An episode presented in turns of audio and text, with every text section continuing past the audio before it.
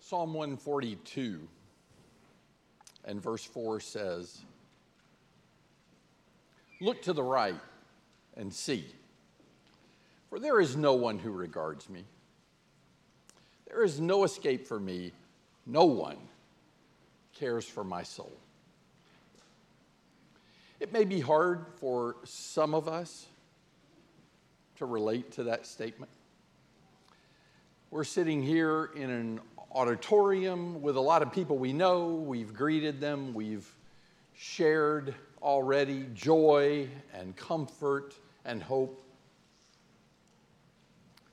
But I have no doubt, I have no doubt, in an audience of this size, there are some people who say, That's me.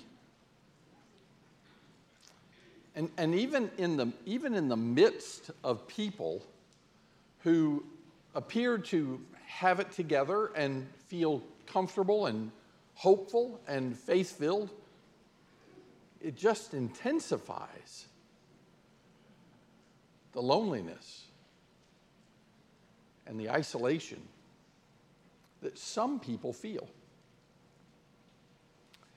But even if you're not one of those people, I hope in the next few days to challenge you about this subject we're going to be looking at the subject of fellowship. You'll see a word behind me that is clearly Greek. I, I want to say this up front I'm not a Bible scholar. I'm not a Greek scholar. I only know a little Greek, and he runs Stefano's restaurant that has some of the best Greek food I've ever eaten. But that's, that's about the extent of my Greek. I, I can know a word and I can learn how to pronounce it. So don't get put off by that word. But I do want to tell you why I'm going to use that word a lot this week. And I'll say this for those who may be in the audience and might know Greek. I am going to abuse that word this week. I'm going to use it in context that a Greek scholar would say Give me a gun. I'm going to shoot him or me, but one of us is going. But I'm going to do that for a reason. I'm going to do that because I don't think most of us, most of us, really understand all the depths of this word we call fellowship. We, we use that word so freely that we have come to restrict and limit when we hear that word, what it really means. So we hear fellowship and we automatically think in certain terms. For some people, religiously, when you mention the word fellowship, like Pavlov's dogs, they start salivating. Fellowship. Oh, yeah, that's eating. That's eating together. And there are some who think when they hear the word fellowship, oh, yeah, basketball games, softball league, bowling group, some people think fellowship is what we're experiencing right here, right now, just a sharing together in a public worship setting. But this word is so much richer, so much deeper, so much more valuable than all that. And it's going to be my goal this week to challenge your thinking about it and at the same time to broaden your understanding of this word as it is used in the Bible. So, part of the reason I'm, I'm using this word koinonia is we're not as familiar with it. So, when I use the word, hopefully you'll stop and go, wait, wait, I don't know that word. I don't know the meaning of that word. So, I'm willing to hear what you have to say, as opposed to locking in automatically on, oh, yeah, I know what fellowship is. I want you, first of all, to notice the company fellowship or koinonia keeps. If you got your Bibles, you're welcome to turn there. I'm going to read this passage for you, and I'm going to make a couple of observations about it. Acts chapter 2, verse 42.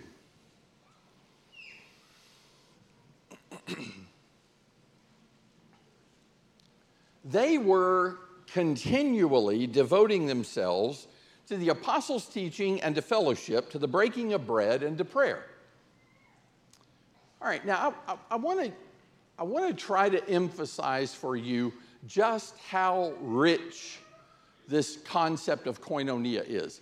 If I were to ask people in this audience individually, how important is the apostles' doctrine to your religious group here? I think every person here would say, Well, Ralph, the apostles' doctrine, absolutely vital to our welfare. We wouldn't be the people of God without the apostles' doctrine. We emphasize it all the time, we teach it. We start out teaching little children, they memorize the names of the apostles. And then we learn from their books all the time. Our preachers and teachers are all the time teaching from the apostles' doctrine, the teachings the apostles gave us. We would not be God's people without the apostles' doctrine. And I'd say, yeah, that's right. Amen. I would agree with that. Well, what about this? How important in your fellowship here is prayer? I know we just had one, and we'll probably have others. But in terms of your relationship to God and to each other, how important is prayer to this church? And you'd say, Ralph, I'm going to tell you, I, I, don't know your church. I don't know all of your practices. But if you're like a lot of other churches, you might say, you know, sometimes, Ralph, we devote whole services just to prayer, just to praying. And we pray in our classes, and we encourage our members to pray at home, and our elders encourage the members to pray, and sometimes they'll lead uh, if prayers as the shepherds of this congregation. Oh, prayer is vital. We would not be God's people without prayer. It is essential and it is very intentional for us. It's not an accidental thing or coincidental thing. It happens because we know how important it is to us. Well, what about the breaking of bread? Now, the Bible uses breaking of bread in two senses. There's one in which they broke bread from house to house, and that's a common phrase that sometimes we even use. We'll say things like, hey, let's get together and break bread on Tuesday. You want to meet somewhere? And we, we may do that. We might meet together and do that very thing. That's not the breaking of bread that's talked about here in Acts chapter 2, though. I think contextually, it makes much more sense to know that the breaking of bread here is the Lord's Supper. So let's talk about that. How important is the Lord's Supper to y'all? You'd say, goodness, Ralph, do you know we meet every week to take the Lord's Supper? I mean, we focus on it. We dedicate specific time to it. It is a very intentional part of our worship. In fact, it is vital. If we weren't involved in the Lord's Supper every week, we believe we wouldn't be the people of God. And I would agree with you about that. All right, now we've looked at three things in Acts chapter 2, verse 42, that I think every person here would say these are vital elements and they are things that we push and cultivate and deepen so that we can have the proper relationship with God and with each other. And then we've got this one fellowship. And I'm, I'm not in your mind, and I haven't talked to a lot of you, but I've talked to a lot of people about this subject, and I think a lot of people would say fellowship is kind of a byproduct of all the other things we've been doing. It just happens. It happens deeper in real friendly churches, but it just is something we kind of enjoy. And sometimes it's better than other times, but it's what we get because we're members of the body of Christ together. And I, I would suggest to you that's not the case. This, because of the company in which it is found, is just as intentional, just as vital to the body of Christ as those other things. Now, we, and, and I'm, not, I'm, I'm, I'm really going to try not to talk a lot about the COVID pandemic. I think we've all been through it. A lot of us were sick with it, and a lot of us are sick of it. But it did something to us. It did two things, and they're very opposite. For some people, it brought them to a conclusion and a realization that for them, worshiping at home or on my own is all I need. I don't know of a church, and if I learn differently here, you'll be the first. I don't know of a church that didn't lose members in the pandemic and, and didn't lose them to other churches, they just lost them altogether. People who just said, I'm staying home. I, I don't need the church. I read a man's statement one time who said, recently, who said about this, Why aren't you coming back to church? He said, You know what? I kind of realized that I wasn't getting anything out of the church that I wasn't getting from my Rotary Club. I don't need it. Now, that's one extreme.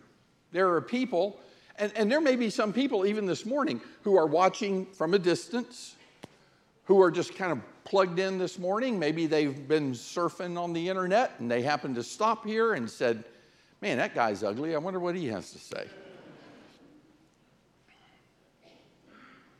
There are people who may never come back to church because they don't see a need for anything more than instruction in their lives. But the other extreme is the exact opposite. There are some of us who realized out, coming out of the COVID bunkers, my goodness, we need each other. Man, we need each other. I mean, we, we just need to be together, and you're reveling in that and, and singing together like we're doing this morning. So much better than sitting on the couch singing in a timid voice by yourself along with a screen. Two extremes brought on by this. But I want to tell you the first century church understood the importance, yea, the vitality, the absolute essentiality of koinonia koinonia. And, and note, note one more thing about it before we leave this passage. I want you to see what it says they did with it.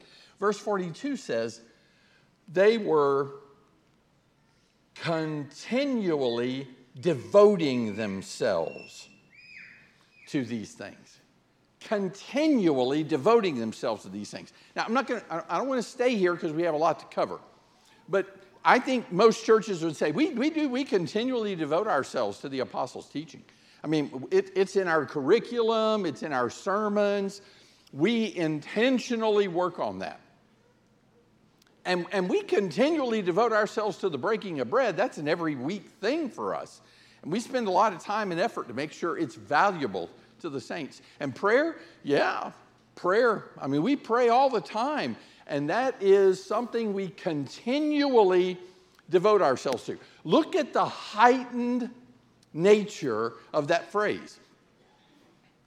It doesn't just say they were devoted to those things, it says they were continually devoted to those things. Devoted. What do you think of when you think of the word devoted? Devoted means I, I think about it all the time. A guy says to a girl, honey, I'm devoted to you. I, I mean, I am utterly devoted to you. If he wants to borrow a phrase from Olivia Newton John, I'm hopelessly devoted to you. And then she says, Oh, I'd love to hear you say that. Are you coming over tonight? He goes, I don't think so. It looks like rain. Kind of undid the devotion there, didn't he? But it doesn't just say they were devoted. No. It says they were continually devoted. I mean, they couldn't quit thinking about it. Now, we understand that about those three. We understand that about apostles' teaching or doctrine and prayer in the Lord's Supper. But have you thought about that as regards fellowship? So, in the modern world, in the modern religious world, fellowship is things like coffee houses and fellowship halls. And what takes place in fellowship halls often is so remote from the spiritual applications that this word finds itself in the company of that it's sad. And for some of us, fellowship is a little deeper than that. It's more than sharing food. And it is more than chatting about the weekend. And it's more than gathering a few people at your house to play a game or making social calls. We need to enjoy fellowship together more. And a lot of us, when we hear those words, enjoy fellowship together, we think in terms of socialization. But it is deeper than that. And I'm going to say some of us are thinking spiritually. You may say, no, Ralph, I'm beyond that. I get that. But I don't know that we've made the deep dive that we're going to make in these lessons this week. Because fellowship, listen, is more than Bible study. And it is more than praying together. It is richer and more encompassing than even those things. So come with me. Look at this word. Let me give you the translation of this word. This word is translated throughout your New Testament with the word participation, koinonia. See, you, again, now you, we don't no, normally think of fellowship as participation, but that's the way the word koinonia, which is the word fellowship, is translated. It's also translated by the word partnership, and it's translated by the word sharing. When you see the word sharing in your New Testament, that's our word, koinonia. When you see partnership, and you won't see it a lot, but the couple of times I'm going to point out to you where you do see it, it really does say a lot about what fellowship or koinonia is all about. And then, of course, it is translated with the word fellowship. So I'm going to show you this word over and over again because it is just peppered throughout the New Testament in the hopes that you start seeing it as something more than just we're a family and kind of enjoy one another's company. And that's what fellowship is about. It is about that, but it's about a lot more than that. So, for this morning, by way of introduction, let me just consider the word with you in two aspects. First of all, koinonia means a common purpose. It is the idea of sharing in something.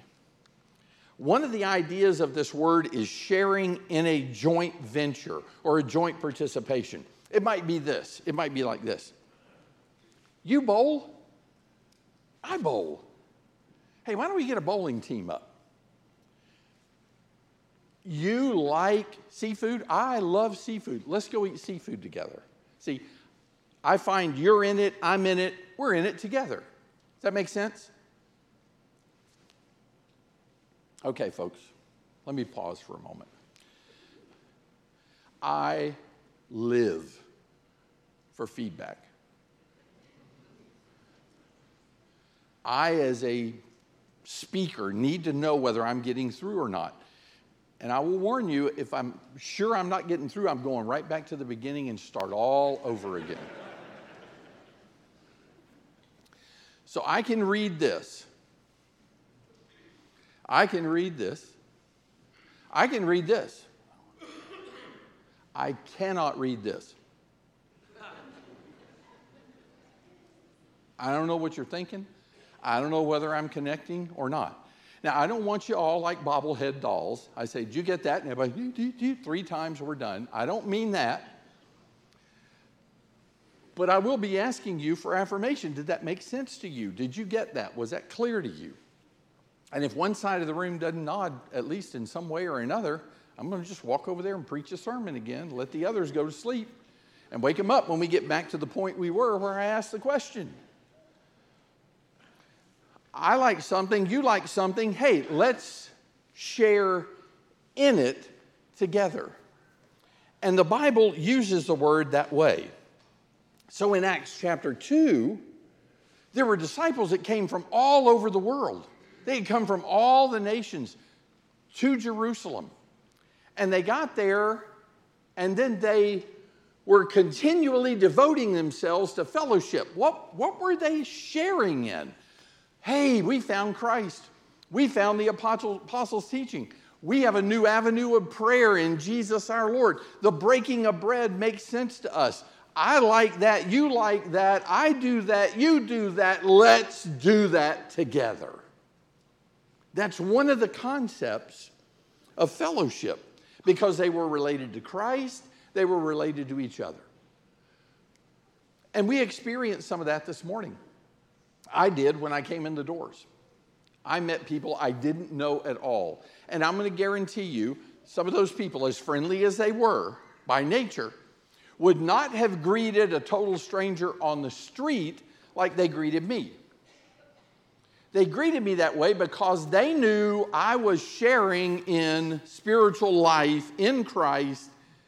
And even though they didn't know who I was, it was, You're in that? We're in that too. Welcome. Welcome. Let's share in that together. So that word denotes a kind of a partnership, an agreement to work together. I want to go back to a passage just real quick, but I think it's fascinating because it really emphasizes what we're talking about. I'm in Luke chapter 5. Luke chapter 5, and I'm looking at verse 10. Now, this is where Jesus is starting to call the disciples to himself. Man, that sounds good. Love to hear those pages turn. It sounds like locusts lifting off the earth, you know. I really, I get excited about that. If you don't have a Bible, just rustle a songbook or something, you know. it just gets me excited. So Luke chapter 5, verse 10 says this. It said, well, in verse 9, amazement had seized him and all his companions because of the catch of fish which, which they had taken. That's Simon Peter.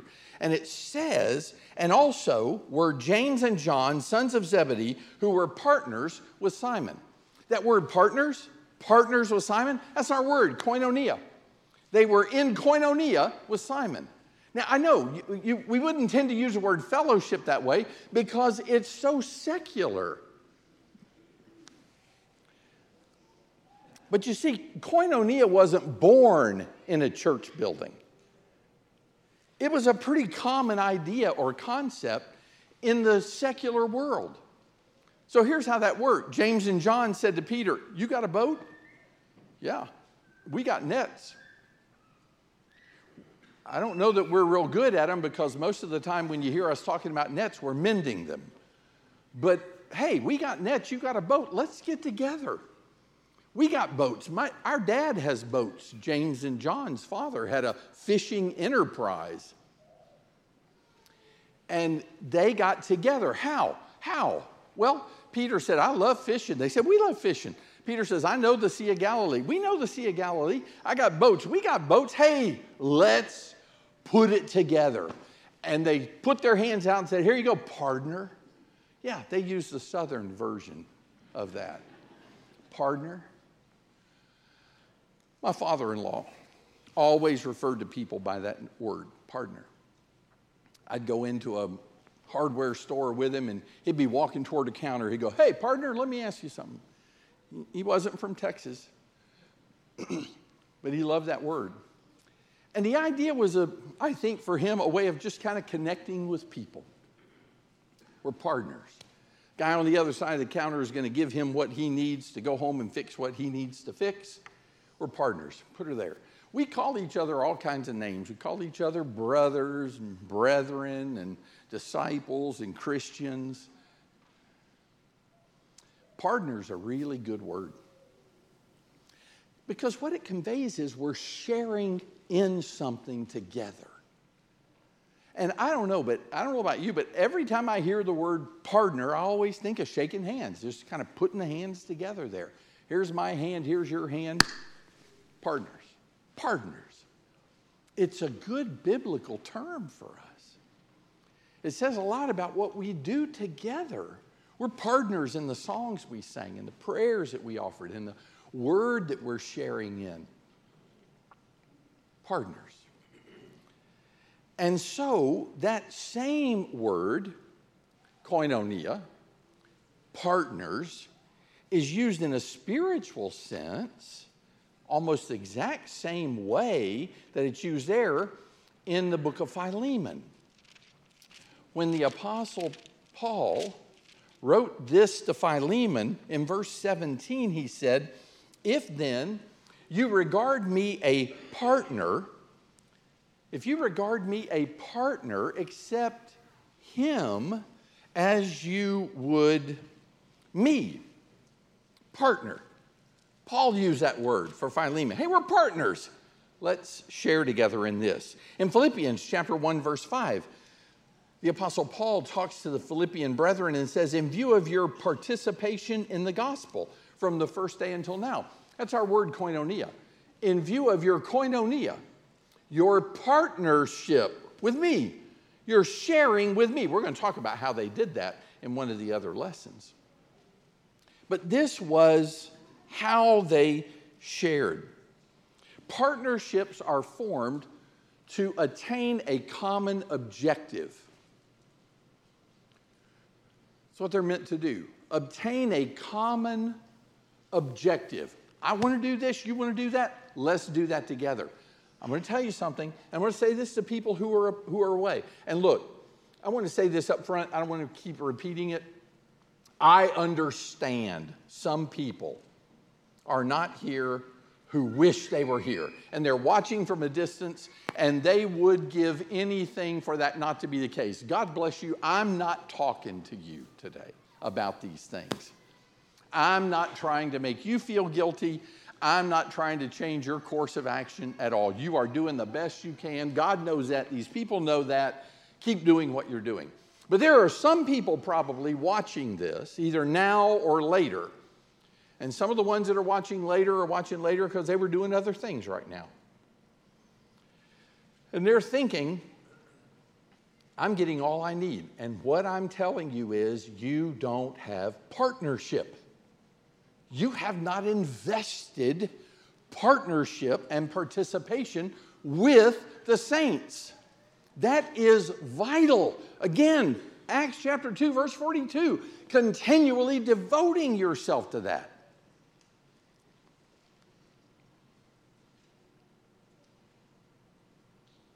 This is what sharing in is all about. And then there's a second idea the common possession. It's sharing with somebody what you have. That's a different concept. That's a different idea than sharing in. Sharing in is, you like that? I like that. Let's do it together. Sharing with is, you want that? I got that. I lived in Mississippi for five years. I loved preaching in Mississippi because I learned wonderful expressions from the people there. I remember one time going to a guy in the congregation. I said, Hey, I, am in need of a chain. Uh, I need a chain. Do you have one? Here's what he said Hey, as long as I got a biscuit, you got half. That's a great expression. That's a great expression. You know what that says? Koinonia. You need it, I got it, you got it. It's sharing with others. And I'm going to tell you something. It's one thing to say we're sharing in, it's another thing to say we're sharing with. One is, I'm doing it, you're doing it, let's do it together. The other is, I'm particularly responsive to you and your needs because I have what you need. And that creates an incredibly deep bond for us together, sharing with others.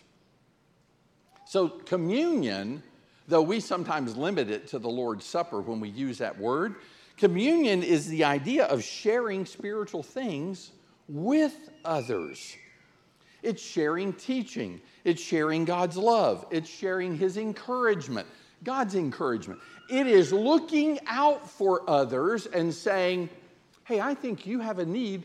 I've got the solution, or I have help, or I know where we can get help for you. It's an awareness of each other and what we need. So, this aspect of koinonia, I'm going to say this uh, and hope you understand it. This aspect of koinonia would not allow someone sitting in this auditorium moved to tears to weep alone. This aspect of koinonia would not let that happen. Now, it may very well be that that passage we began with in Psalms look to the right, nobody cares for me, no one cares for my soul. It may be that there's somebody sitting in this auditorium this morning who says, That's me, that is me. And we may not know it. And I, am sorry if we don't know it. And I, I would just say, if you're in that situation, you need to make that obvious. But one thing is for sure God's people wouldn't let somebody weep alone. I have seen it happen, and I know I'm going to say things this week. I have, I have heard wonderful things about you as a congregation of God's people. I heard great things from so many sources from some of your former members who are worshiping with us, and from students who were here and came and worshiped with us while in Tampa at college.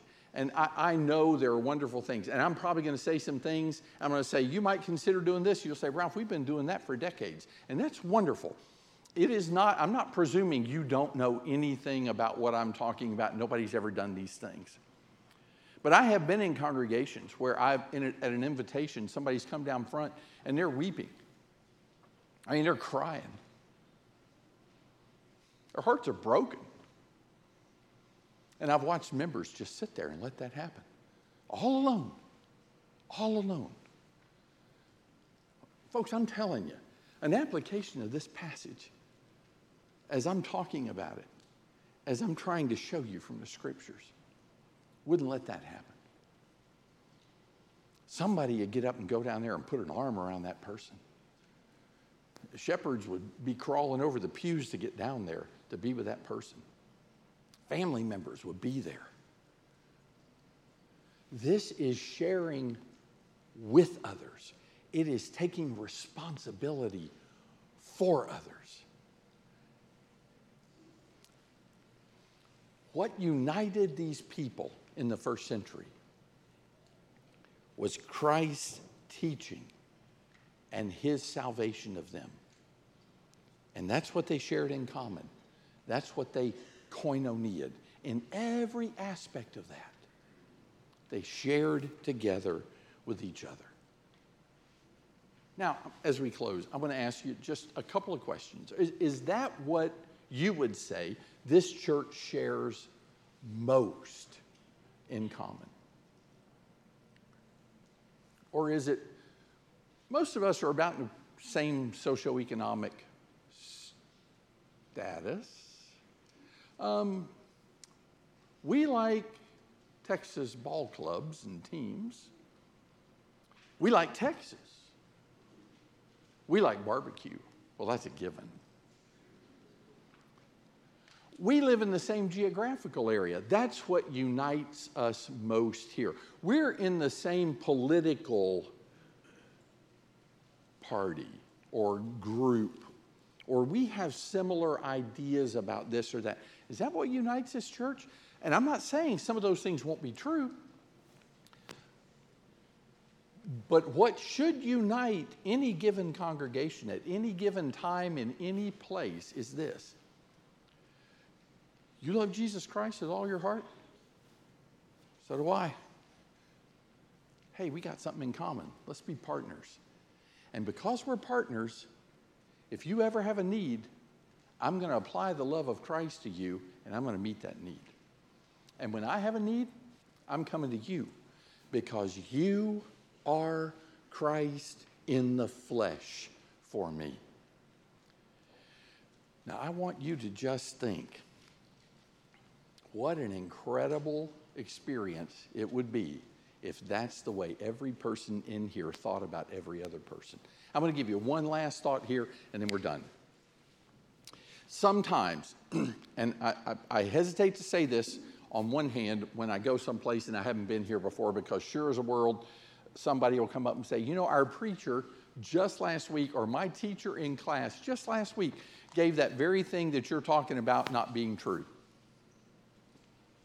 But we, I learned, I grew up learning, there are three works of the church. Three works of the church. One is edification of its members, the other is evangelism of the lost, and the third is benevolence.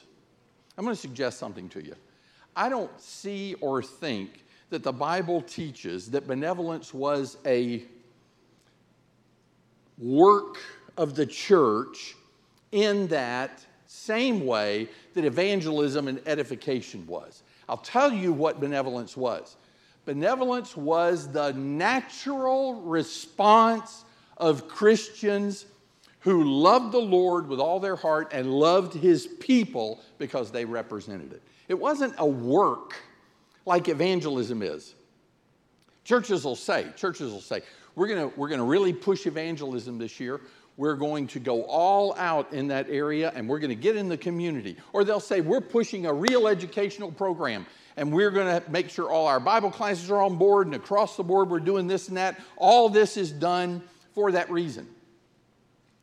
But I don't know any church that says this year we're focusing on benevolence. We're just going to try to give away a lot of money and a lot of our resources to people who need it.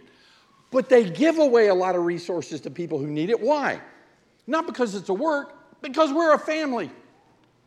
And you don't let somebody at your table starve. You don't do that. We're family. And it is a natural outgrowth. I shouldn't have to be told it's a work. It is the natural outflow of my life because I'm a child of God, and you're a child of God, and we're in this together. Hey, that's where we're starting. That's where we're going to go with our lessons this week. I hope that that challenges you at least in this point. Hey, I am fine if you're saying, eh, I'm kind of skeptical, Ralph. I need to be shown. I love that. I'm ready to take that on. Or it may be you're saying, never thought about it before. I got I got to give that a lot of thought. Good good. Some of you are saying, This is what I needed. I mean, this is, this is where I am, and I need to know how to do it. Let's explore all this together, and let's see what God has to say to us about this incredible subject of koinonia. Thank you for listening so well this morning.